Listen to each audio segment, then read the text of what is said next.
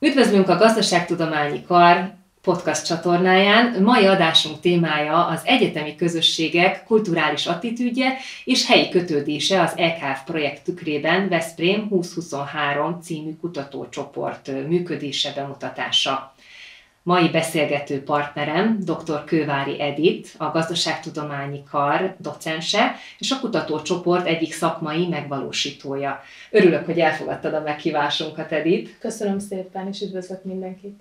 Ugye az apropója ennek a kutatócsoportnak, vagy ennek a témának az, hogy 2019-ben a Gazdaságtudományi Kar egy felhívást indított kutatócsoportok alapítására, és ennek egyik nyertese, ez a szóban forgó, rövidítsük most LKF kutatócsoport, csak így hívjuk egymás között, Mesélnél picit arról, hogy hogyan és milyen céllal jött létre ez a kutatócsoport? Igen, talán onnan indítanám, hogy már a felhívás előtt megfogalmazódott néhány munkatársamban, kollégámban, kutatóban, hogy jó lenne az Európa Kulturális Fővároshoz valamilyen kutatást kötni. Ugye 18-ban nyertük el ezt a címet, és amikor jött a felhívás, akkor már nem volt kérdés, úgyhogy egy pára már előtte készülöttünk erre és felkértük Görög Mihály professzor urat, hogy tudná a kutatócsoport élére állni és vezetni minket, mint professzor, úgyhogy ő igen mondott, és így jött, hogy megírtuk a pályázatot, beadtuk, és szerencsére meg is nyertük. Gratulálok hozzá! Milyen területről érkeztek, és kik a kutatócsoport tagjai? Igen, elég összetett maga a kutatócsoport, gazdaságtudományi kar különböző szakjáról érkeztek kutatók.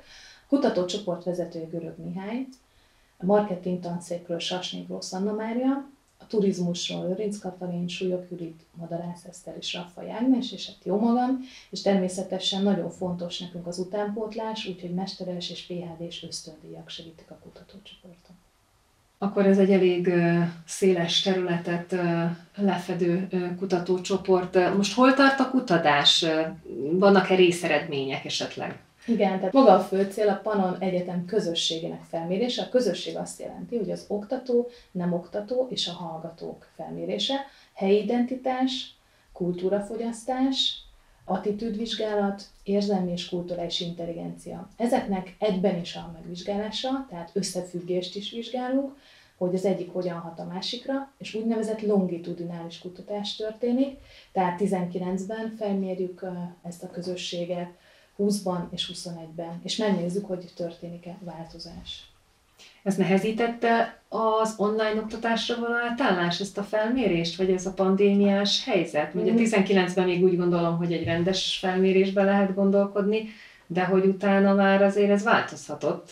Nem is a felmérést, hanem jogos a kérdés, ami nehézség a kultúrafogyasztás. Hiszen 2020-ban azért elég limitált volt a kultúrafogyasztás. Amikor kultúrafogyasztásról beszélünk, akkor a tudomány megkülönböztet képernyő előtti és képernyőn túlit. A képernyő előtti az a tévézés, videó, tehát minden, ami képernyő. Ez valószínűleg megnövekedett, ezt várjuk majd a mostani kutatási eredményben.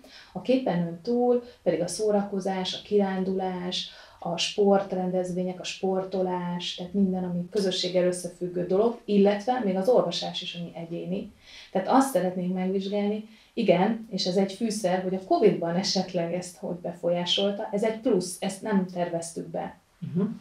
Külön választjátok ezeket a célcsoportokat? Mert mondtad, hogy oktató, hallgató. Igen, igen, és az eredményekben ezt, ezt külön is megjelenítjük, tehát a kultúra fogyasztásba is, és hogy ez hogyan függ össze az érzelmi és a, a kulturális intelligenciával, hiszen a fő cél az, hogy mire 2023-ra a fő programok vannak Európa kulturális fővárosa, lehet-e afelé terelni a, a hallgatókat, oktatókat, nem oktatókat, hogy nagyobb kultúrafogyasztók legyenek, főleg a, a, a képernyőn túli kultúrafogyasztásra. Ú, ez izgalmasan hangzik. Igen. Mik a következő lépések? Tehát mi a terv 2021-re? Hát most vagyunk most már, igen, igen, igen, de hogy erre az évre. Az első felmérés megtörtént 19-ben, annak az eredményét publikáltuk is, illetve megjelent konferenciákon is, és most jelenik meg április 12-én a Vezetéstudomány folyóiratban egy cikkünk, ami elég szoros összefüggéseket mutat majd a kulturális érzelmi intelligencia kultúra fogyasztás között. Hoztam is néhány példát, hogyha megengeded, hogy a, akinek például magasabb az érzelmi intelligenciája, azok a kulturális rendezvény látogatása, az olvasás, zenehallgatás, sportolás, séta és kirándulás területén mutatnak nagyobb hajlandóságot. Igen. Tehát ez már ugye a képernyőn túli Igen. kultúrafogyasztás. Nagyon érdekes az is, hogyha elkülönítjük az oktató, nem oktató kollégákat, hogy az önuralom és az olvasás milyen összefüggés mutat. Tehát az, oktató kollégák többet olvasnak, és az önuralmuk is magasabb egyébként, mint a hallgatóknak. Érdekes, igen. És most nem a tananyagolvasásról van igen. szó, tehát például ez is nagyon fontos. És a kulturális intelligenciában is láttunk egy ilyet, hiszen a kulturális és intelligenciánk akkor fejlődik, ha egyrészt tudatosak vagyunk, tehát, hogy nyitottak vagyunk más kultúrán, másrészt, hogyha abban ismeretanyagunk van. Ott is látunk összefüggést, hogy azoknak, akiknek nagyobb az ismeretanyaga, azok nyitottabbak újabb kultúrára, és ez életkorral is nő, de nem feltétlenül életkorral, hanem tapasztalattal. Tehát azok a hallgatók, akik például erasmus voltak, ösztöndíjasok, vagy olyan csoportokban tanulnak, esetleg ahol más kultúrájú hallgatók is vannak, ők nyitottabbak uh-huh. a mhm. kulturális dolgok iránt. És az a e konklúzióval kapcsolatban lesznek megoldási javaslatok, vagy vannak uh, ilyen jellegű törekvések is? Tehát ha meg lesz az eredmény? Hogy hát akkor, én ezt szeretnék vizsgálni, igen, hogy van-e összefüggés, és longitudinálisan mutatható, ugye ez azt jelenti, hogy ugyanazt a célközönséget mérjük fel, tehát bejön az első hallgató, akkor utána jövőre másodéves, és a vizsgálat arra fókuszált volna, hogy az EKF események hatással vannak-e. Most a 20-20-as év, ez, sajnos nem, nem, nem, nem tudjuk ezt mérni annyira, igen. viszont a 21-eset már igen. Ugye maga a kutatócsoport 22. augusztusáig létezik, de a maga a kutatás nem szűnik ezzel meg. Uh-huh. A másik, amit még kérdezte, hogy mi a jövőbeli terv, kettő is van. Az egyik Pécs volt ugye 2010-ben Európa kultúrás fővárosa, és szeretnénk ott is ezt a kutatást megnézni, megvizsgálni, ez nem longitudinális, csak egyszeri, uh-huh. hogy van-e különbség mondjuk a két város, aki már volt Európa kulturális főváros, vagy aki lesz, a fiataljai között föl uh-huh. fiatalok, a másik pedig Finnország lesz 2026-ban Európa kulturális fővárosa, és onnan jött már egy megkeresés, hogy ők meg ilyen elő tanulmányt végeznének a mi felmérésünk által is, tehát angolul, és ott pedig azt, hogy mekkora hajlandóság van a kultúrafogyasztás, és van-e igen. Ez milyen érdekes, ugye egy előzet, egy megelőző Igen. kutatás, és egy már utólagos, egy, egy ilyen kontroll végül is. Igen, ilyen... ezt szeretnénk, és hogyha lehetőség van, akkor mi a többi EKF városba is ezt szeretnénk felajánlani, ugye angol nyelven. Na hát ezek a szép célok, voltak-e nehézségek, amikkel szembesültetek? A Covid miatt ugye ez. A, egyébként a felmérés nem befolyásolta, mert az online alapú, tehát egy kérdőív az, az online. Uh-huh. Természetesen lehet abba gondolkodni, hogy akár fókuszcsoporttal, vagy egy visszacsatolással, illetve nem titkol dolgunk, hogy a, a maga az LKF menedzsmentnek vagy programszervezésnek, hogy a fiatalokat hogy érik el, milyen csatornán, milyen kultúrfogyasztásuk van, melyiket lehet esetleg befolyásolni, merre lehet terelni, tehát ők is tudják használni az eredményeket.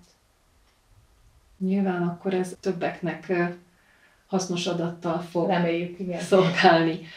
Mesélted, hogy ugye 2022-ig van hivatalosan, addig szól a támogatás, aztán ki tudja, hogy lehet-e majd hosszabbítani, de hogy milyen hosszú távú, tehát azon túlnyúló tervek vannak-e már? Igen, itt említettem neked ezt a, a Egyetemek Európai Kulturális Főváros Szövetségét, ez a UNIC szervezet, ami azt jelenti, hogy 49 tagja van, akik már EKF városok voltak vagy lesznek, szeretnénk ugye oda is kiterjeszteni, illetve 2023-ban mi leszünk a konferencia, tehát minden évben azt szervezi a konferenciát, az az egyetemi város, ahol az LKF van. 2023-ban mi szervezzük a konferenciát, és az egyik például kulcsa lenne, hogyha máshol is megtörténne ez a kutatás, hogy ott beszámolnánk és összehasonlítanak a kutatási eredményeket.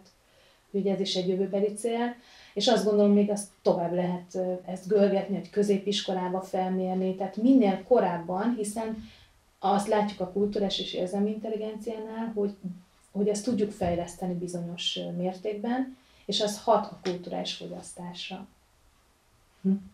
Erre biztos volt erre irányuló felmérés, tehát hogy a középiskolák, vagy arra még azért nem... Kulturális fogyasztásra volt, ilyen felmérés nem volt, hogy az intelligenciákkal ez hogy függ össze. És hogyha tudunk fejleszteni bizonyos dolgokat, és mindig azt mondjuk, hogy a képernyő előtti kultúrafogyasztás. Nagyon fontos, hogy a 21. században ez átalakul, és nem csak a pandémia miatt, hogy egy koncert, egy színházi eladás ugye képernyőn is élvezhető, uh-huh. tehát ez is érdekes lehet, hogy úgy megvizsgálni ezeket a kutatásokat, hogy jó, képernyő előtti, de az engem épít.